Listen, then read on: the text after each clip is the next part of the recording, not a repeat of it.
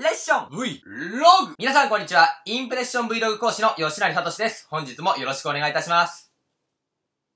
今回扱いますテーマは、インプレッション Vlog に不可欠の要素である 3V の法則でございます。3V の法則というものは、別名メラビアンの法則と言われるもので、視覚、聴覚、そして頭の理解に訴えかけるスキルです。つまりこのインプレッション Vlog においては 3V の法則を使い倒すことが必須の要素となってきます。だからこそこのインプレッション Vlog 教室においては 3V の法則の重要性、そしてその使い方を徹底底的にお伝えして、えー、理解して習得していただきます。なので、この動画を活用して、ぜひとも、えー、見ている人の記憶と感情に残りたいという方は、えー、渋谷で行っているインプレッション Vlog 教室に足を運んでいただければと思います。本日も最後まで見ていただきまして、誠にありがとうございました。